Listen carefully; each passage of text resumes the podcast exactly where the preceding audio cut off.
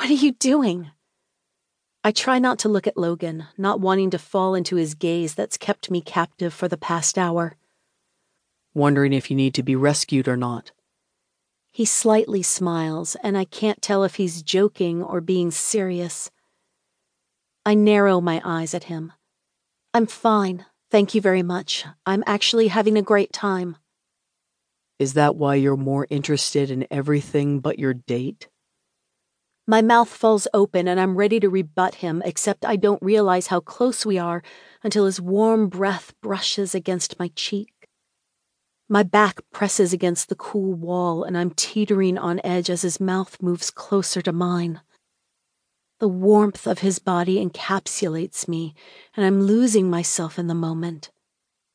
Logan takes my cheek in his hand just as our mouths crash together, but this is no accident.